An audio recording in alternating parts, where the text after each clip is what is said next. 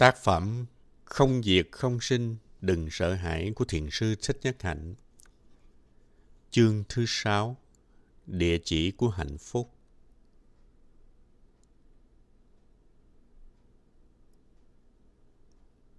Nếu bạn muốn biết Thượng Đế, Chư Bụt và tất cả các vị nhân sống ở đâu, thì tôi có thể chỉ cho bạn. Đây là địa chỉ. Bây giờ và ở đây. Có đủ thứ mà bạn muốn biết kể cả khu bu chính nữa. Nếu bạn có thể thở vào, thở ra và bước đi với tinh thần đã về, đã tới, bây giờ, ở đây, thì bạn sẽ thấy mình vững chãi và tự do hơn ngay lập tức. Bạn đã đứng vững được trong hiện tại, ngay tại địa chỉ chính thức của bạn. Không có gì thúc đẩy, khiến cho bạn phải chạy hoặc là sợ hãi nữa. bạn được giải phóng khỏi những lo âu quá khứ, bạn cũng sẽ không còn bị bế tắc, nghĩ tới những gì chưa xảy ra và những gì bạn không kiểm soát được bạn được tự do, không còn mặc cảm phạm lỗi thời quá khứ và cũng không lo lắng về tương lai nữa. Chỉ khi có tự do, người ta mới có hạnh phúc. Số lượng hạnh phúc mà bạn có tùy thuộc vào số lượng tự do mà bạn có ở trong tâm. Đây không phải là tự do chính trị. Tự do là vượt thoát khỏi những tiếc nuối, sợ hãi, lo âu và buồn phiền. Đã về, đã tới, bây giờ ở đây. Vững chãi, thảnh thơi là những gì bạn cảm thấy bạn trở thành khi bạn tới được chỗ bây giờ và ở đây. Bạn không chỉ nói với mình như thế mà bạn sẽ thấy, sẽ cảm nhận được như thế. Làm vậy, bạn được bình an, bạn sẽ chứng ngộ được niết bàn, nước chúa hoặc bất kỳ từ ngữ nào mà bạn muốn gọi nó ngay cả khi không lo âu, bạn cũng không thể có hạnh phúc nếu bạn không vững chãi thảnh thơi. Nuôi dưỡng sự vững chãi và thảnh thơi, đó là món quà quý nhất mà chúng ta có thể tự cho mình. An trú trong bản môn.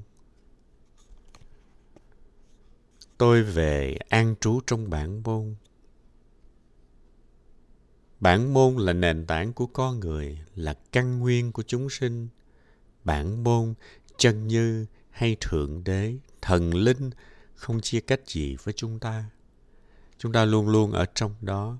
Bản môn không phải là một nơi nào cao tít mù khơi, nhưng chúng ta phải về được căn nhà của mình thì mới có thể an trú, mới sống được ở trong đó.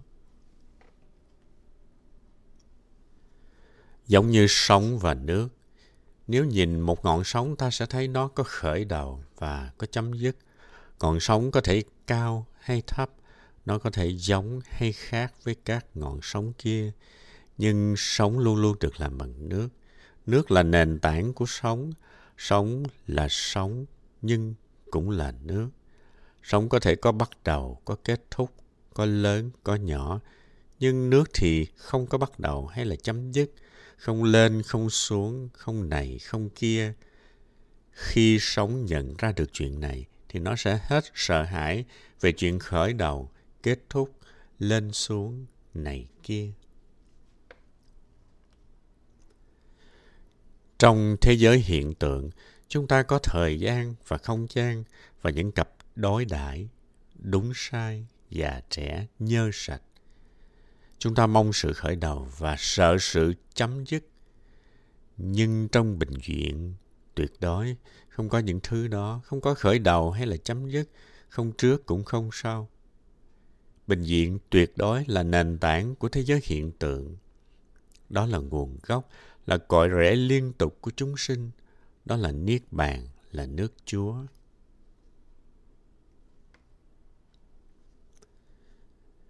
Nền tảng căn bản là niết bàn là bản thể tuyệt đối bạn cũng có thể được gọi là thượng đế hay là phương quốc của Thượng Đế là nước Chúa.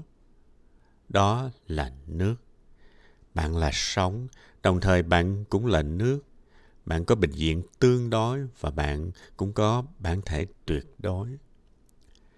Nếu chúng ta hiểu rằng bản chất thực sự của ta là vô sinh, bất diệt, không đến, không đi, thì sự sợ hãi ở trong ta sẽ ra đi và những đau khổ sẽ biến mất.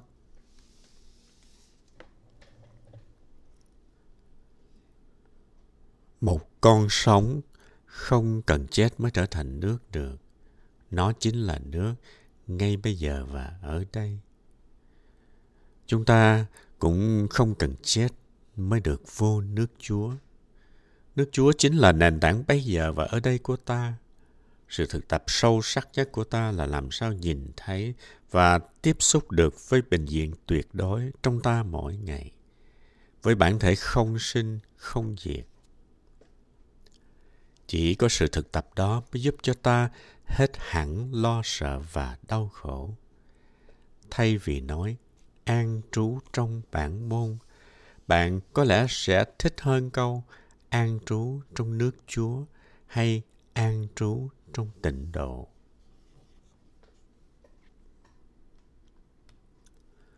Buông bỏ buồn phiền Giả thử có người chở bạn bằng máy bay phản lực tới nước Chúa hay là đất tịnh của Phật. Khi tới đó, bạn sẽ đi đứng ra sao? Tới một nơi đẹp đẽ như thế, bạn có sẽ đi với các áp lực, chạy và lo lắng như bạn thường làm hay không? Hay bạn sẽ thưởng thức từng giây phút khi được ở thiên đàng? Tại nước Chúa hay là tịnh độ, người ta được tự do và biết hưởng cuộc sống từng giây phút. Vậy cho nên, họ không đi đứng như chúng ta. Tịnh độ không phải là nơi nào khác, nó ngay tại đây trong lúc này. Nó ở trong từng tế bào của ta. Khi chúng ta trốn chạy hiện tại, ta phá hủy vương quốc của Thượng Đế.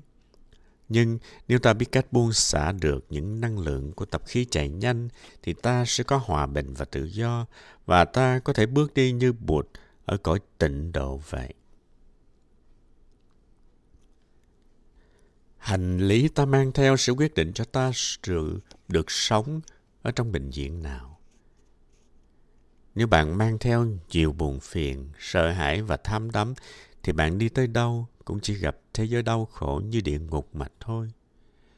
Nếu bạn mang theo lòng từ bi, hiểu biết và thanh thản, thì đi đâu bạn cũng sẽ gặp được thế giới của chân như, vương quốc của Thượng Đế. Người biết tu tập, đi tới đâu họ cũng biết chân họ được tiếp xúc với nước Chúa. Không có ngày nào tôi không bước trên vương quốc của Thượng Đế, vì tôi thực tập từ bi và buông xả, chân tôi đi tới đâu cũng tiếp xúc được với vương quốc của Thượng Đế, với bệnh viện tuyệt đối của mọi sự vật. Đã về, đã tới nhà. Nhà của sống là nước, nó ngay đó, sống không cần đi hàng ngàn hải lý để trở về nhà nó. Bài kệ trên rất giản dị và rất mạnh. Tôi mong bạn nhớ lấy bài kệ nhỏ đó để thực tập nhiều lần mỗi ngày. Như thế bạn sẽ tiếp xúc được với bản thể chân như và luôn luôn nhớ tới căn nhà thật sự của bạn. Tập khí chạy đuổi Chúng ta chạy đuổi ban ngày và chạy cả trong giấc ngủ. Chúng ta không biết cách ngừng lại. Chúng ta trước tiên thực tập để biết ngừng, sau đó là buông thư, bình tâm và định tâm lại.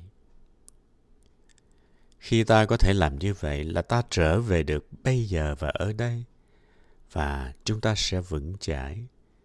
Khi đã vững chãi, chúng ta có thể nhìn ra chung quanh ta có thể nhìn sâu vào lúc này, nhìn sâu vào bản chất của mình và khám phá ra bản thể chân như.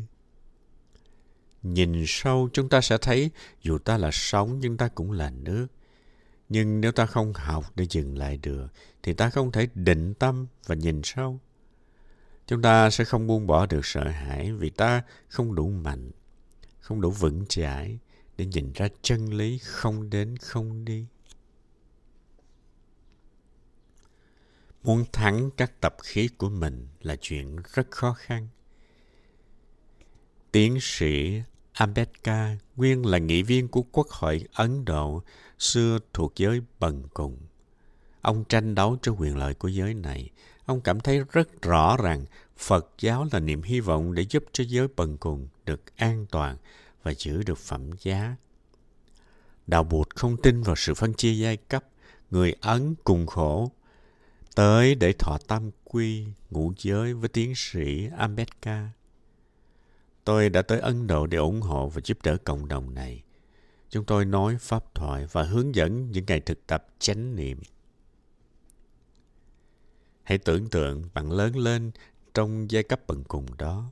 Tưởng tượng mọi người chung quanh ai cũng bạc đãi bạn và bạn luôn lo sợ cho mạng sống của mình. Tưởng tượng bạn luôn luôn phải chiều lòng những người ở giai cấp cao hơn để được sống bình an. Bạn sẽ sống ra sao? Bạn có thảnh thơi và sống trong hiện tại được chăng? Hay là bạn lo lắng thường trực về tương lai? Tập khí lo lắng là thứ rất mạnh. Người tổ chức chuyến đi Ấn Độ cho tôi cũng từ giai cấp cùng khổ. Anh ta sống ở New Delhi với vợ và ba con. Anh ta rất muốn làm cho chuyến đi của tôi thoải mái và thành công. Một buổi sáng chúng tôi ngồi trên xe buýt để đi tới một cộng đồng ở địa phương khác.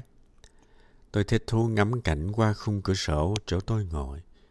Khi quay lại nhìn anh bạn kia, tôi thấy anh rất căng thẳng.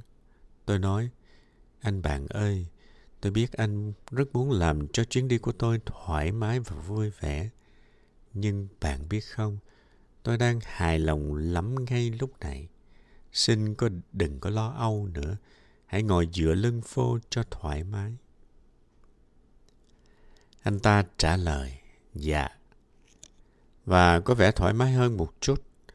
Rồi tôi quay lại, quay ra cửa sổ, thực tập thở vào, thở ra và thưởng thức những hàng cây cọ trong nắng sớm.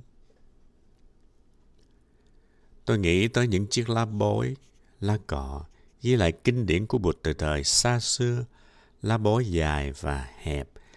Người ta dùng một mũi nhọn để ghi trên lá những lời dạy của Bụt. Họ giữ được hơn ngàn năm những bản kinh bằng lá đó. Tôi nhớ ở xứ Nepal, người ta tìm ra được những bản kinh trên lá bói đã viết từ một ngàn năm trăm năm trước. Rồi tâm tôi lại hướng về anh bạn trẻ. Có lẽ chỉ hai phút sau, Tôi quay lại và thấy anh ta lại trở nên cứng ngắc và căng thẳng rồi. Anh khó mà thảnh thơi được, dù chỉ trong ít phút.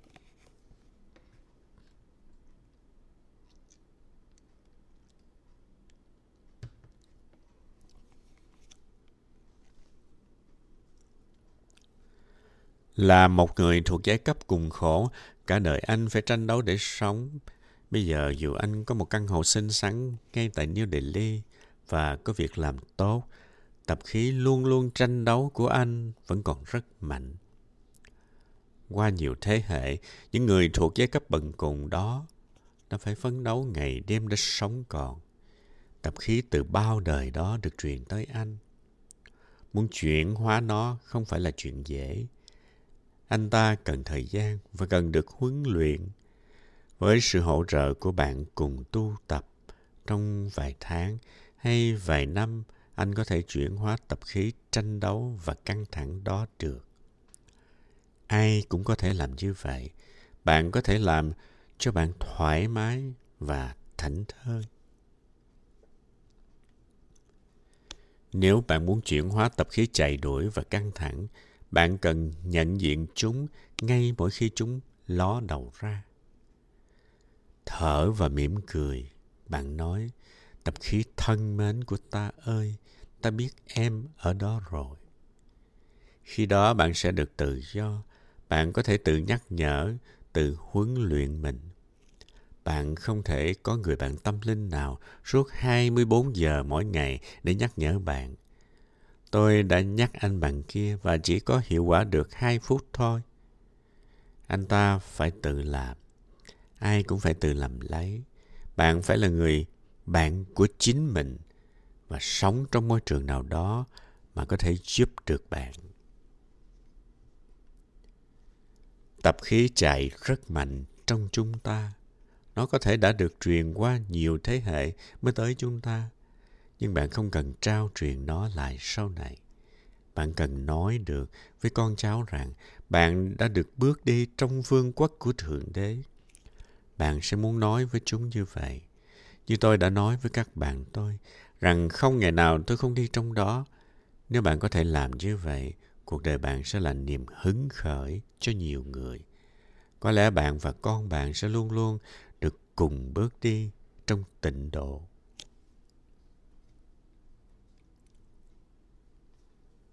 Buông bỏ hành lý Ý muốn được đi trên đất tịnh hoài sẽ giúp ta buông bỏ được những chuyện ngăn cản không cho ta sống với hiện tại. Nó cũng sẽ giúp cho ta học được tánh xả bỏ những gì làm ta âu lo để trở thành con số không. Khi nghĩ tới số không, ta thường nghĩ tới hư vô, không có gì cả. Ta nhìn thấy phía tiêu cực của nó. Nhưng số không cũng có thể rất tích cực. Nếu bạn mang một món nợ phải trả, đó là số âm. Khi trả hết rồi thì tổng kết là zero. Thật là kỳ diệu vì nay bạn được tự do rồi. Trong thời Bụt Tại Thế, có một vị tăng tên là Bhattiya. Trước khi đi tu, ông đã là một vị đứng đầu một tỉnh lỵ ở trong vương quốc Saka, nơi Bụt ra đời. Sau khi giác ngộ, Bụt đã trở về quê hương để thăm gia đình. Nhiều người trẻ nhìn thấy hạnh phúc và thảnh thơi của Bụt, nên xin đi theo Ngài. Họ cũng muốn được tự do. Trong nhóm người đó có Bettiya. Trong ba tháng đầu tại tu viện, ông tu tập rất là tiến bộ, nên nhìn sâu được nhiều điều. Có một đêm khi thực tập trong rừng, ông mở miệng la lên. Ôi, hạnh phúc, hạnh phúc của tôi. Khi làm tỉnh trưởng, Bedia đã ngủ trong những căn phòng đẹp đẽ, có nhiều lính canh gác. Ông ăn nhiều thứ mắc tiền và có nhiều người hầu hạ. Ngày nay, ông ngồi dưới gốc cây, không có gì ngoài cái bát để mà khất thực và bộ áo nhà sư. Một tăng sĩ khác ngồi gần Bettia nghe tiếng ông, lại tưởng ông này đang tiếc địa vị quyền thế và cuộc sống làm tỉnh trưởng ngày trước. Sớm hôm sau, vị tăng đó đi tới nói với Bụt những gì đã nghe. Bụt cho mời Bettia tới và trước tất cả tăng đoàn, Bụt nói, Này sư em Bettia, có phải đêm qua khi ngồi thiền, thầy đã nói câu Ôi, hạnh phúc, hạnh phúc của tôi. Phải thế không? Mediya trả lời, Dạ, thưa Thế Tôn, đúng vậy. Bụt hỏi, vì sao vậy? Thầy tiếc nói điều gì chăng? Media trả lời, trong khi ngồi thiền, con nhớ lại thời còn làm tỉnh trưởng, có bao nhiêu người hầu và người bảo vệ. Con luôn luôn thao thức vì sợ hãi. Con sợ người ta lấy cắp mất của cải, con sợ bị ám sát. Ngày nay, ngồi thiền dưới gốc cây, con cảm thấy tự do quá. Bây giờ con không có gì để mất nữa, con hưởng được an lạc từng giây phút và cảm thấy chưa bao giờ sung sướng như bây giờ. Vì vậy mà con thốt lên, ôi hạnh phúc, hạnh phúc của tôi. Thưa Thế Tôn, nếu chuyện đó làm phiền tăng thân thì con xin sám hối. Tới khi đó mọi người trong tăng đoàn mới biết những lời nói của Betja là để diễn tả hạnh phúc thật sự của ông. Xin hãy lấy tờ giấy và cây bút tới một gốc cây ngồi xuống hay ngồi ở bàn giấy của bạn viết một danh sách tất cả những thứ làm cho bạn hạnh phúc ngay bây giờ và ở đây.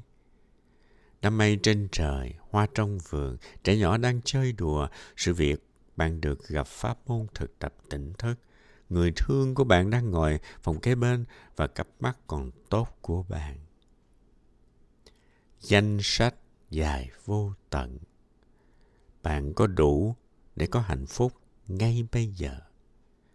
Bạn có đủ để buông bỏ được các ý niệm tới lui trên dưới sống chết. Hãy nuôi dưỡng bạn bằng những điều màu nhiệm mà đời sống cống hiến cho bạn. Hãy nuôi dưỡng bạn ngay lúc này. Hãy đi vào phương quốc của Thượng Đế. Chúng ta chạy theo cái gì? Nếu chúng ta không có mặt thật sự và không sống cho chính ta hay cho người thân của ta thì chúng ta đang ở đâu? Chúng ta chạy, chạy đuổi, chạy theo ngay cả khi ta ngủ nghỉ. Chúng ta chạy chỉ vì sợ mất những gì mà chúng ta đuổi theo kia. Thực tập phục sinh có thể giúp bạn.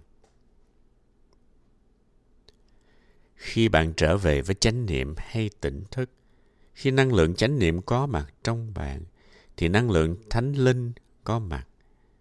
Thánh linh làm nên đời sống. Chúng ta thực tập để có mặt thánh linh, sống từng giây phút hiện tại với thánh linh không phải là điều gì trừu tượng.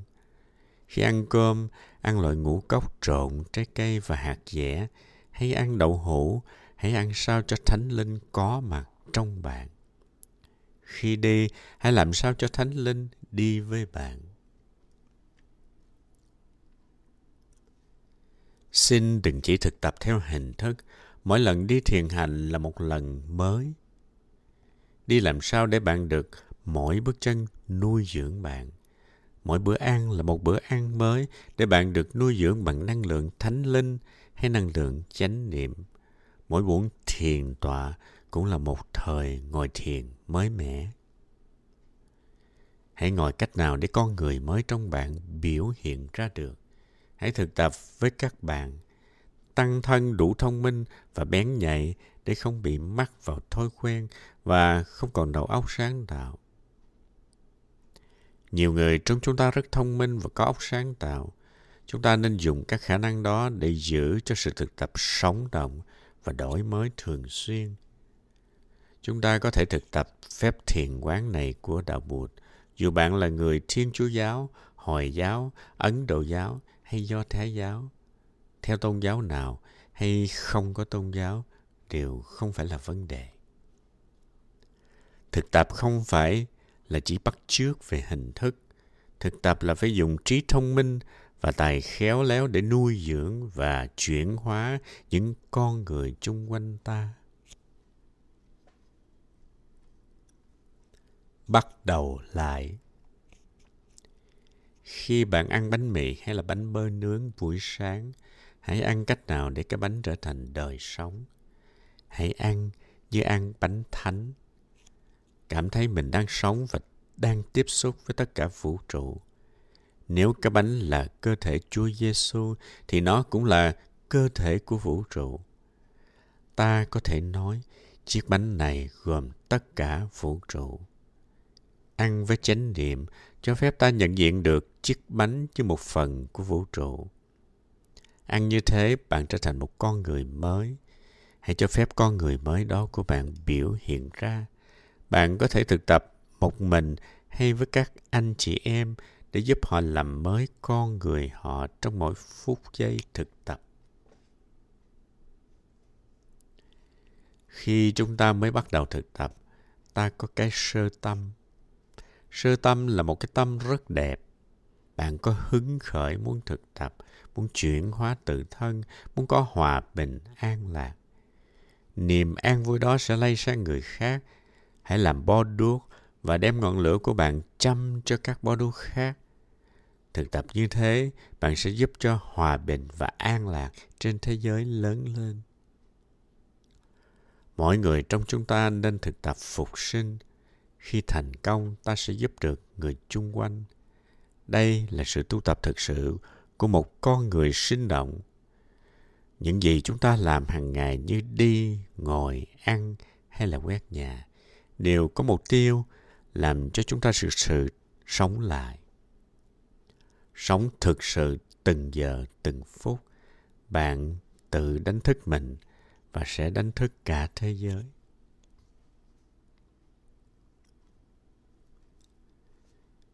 Tỉnh thức là bản chất của giáo pháp và thực tập bụt, bách, có nghĩa là tỉnh thức.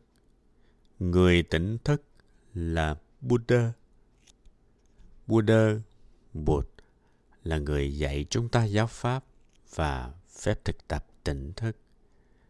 Mỗi chúng ta có thể chuyển hóa, biến mình thành một ngọn đèn để giúp cho toàn thế giới thức tỉnh.